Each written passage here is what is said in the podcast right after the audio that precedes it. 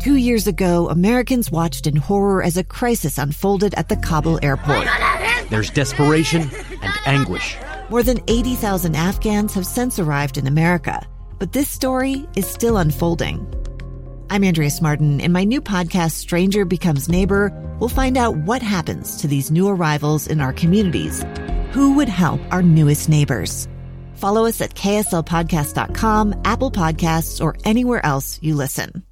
This week, the KSL Teacher Feature Award goes to Diane Rockwood, who is now the principal of Freedom Elementary School. She explains how surprised she was to even be nominated for such an award. Uh, it means a lot. I taught for 26 years, so I feel like I was pretty new at this job as a principal. So to still be considered a teacher and nominated for something like this is just amazing. Principal Rockwood was nominated by Misty, who is the mother of one of Diane's students. I nominated her because my son who has mild autism was struggling in school so much. He was only in the classroom maybe an hour a day because of her. He's in the classroom all of the time. Principal Rockwood receives a special recognition award from Zions Bank, an overnight stay at the Anniversary Inn, dinner for two at the Roof Restaurant downtown, two season passes to the new Hale Center Theater in Sandy, and at the end of the year, one lucky teacher will win the lease of a new car provided by Burt Brothers Tire and Service.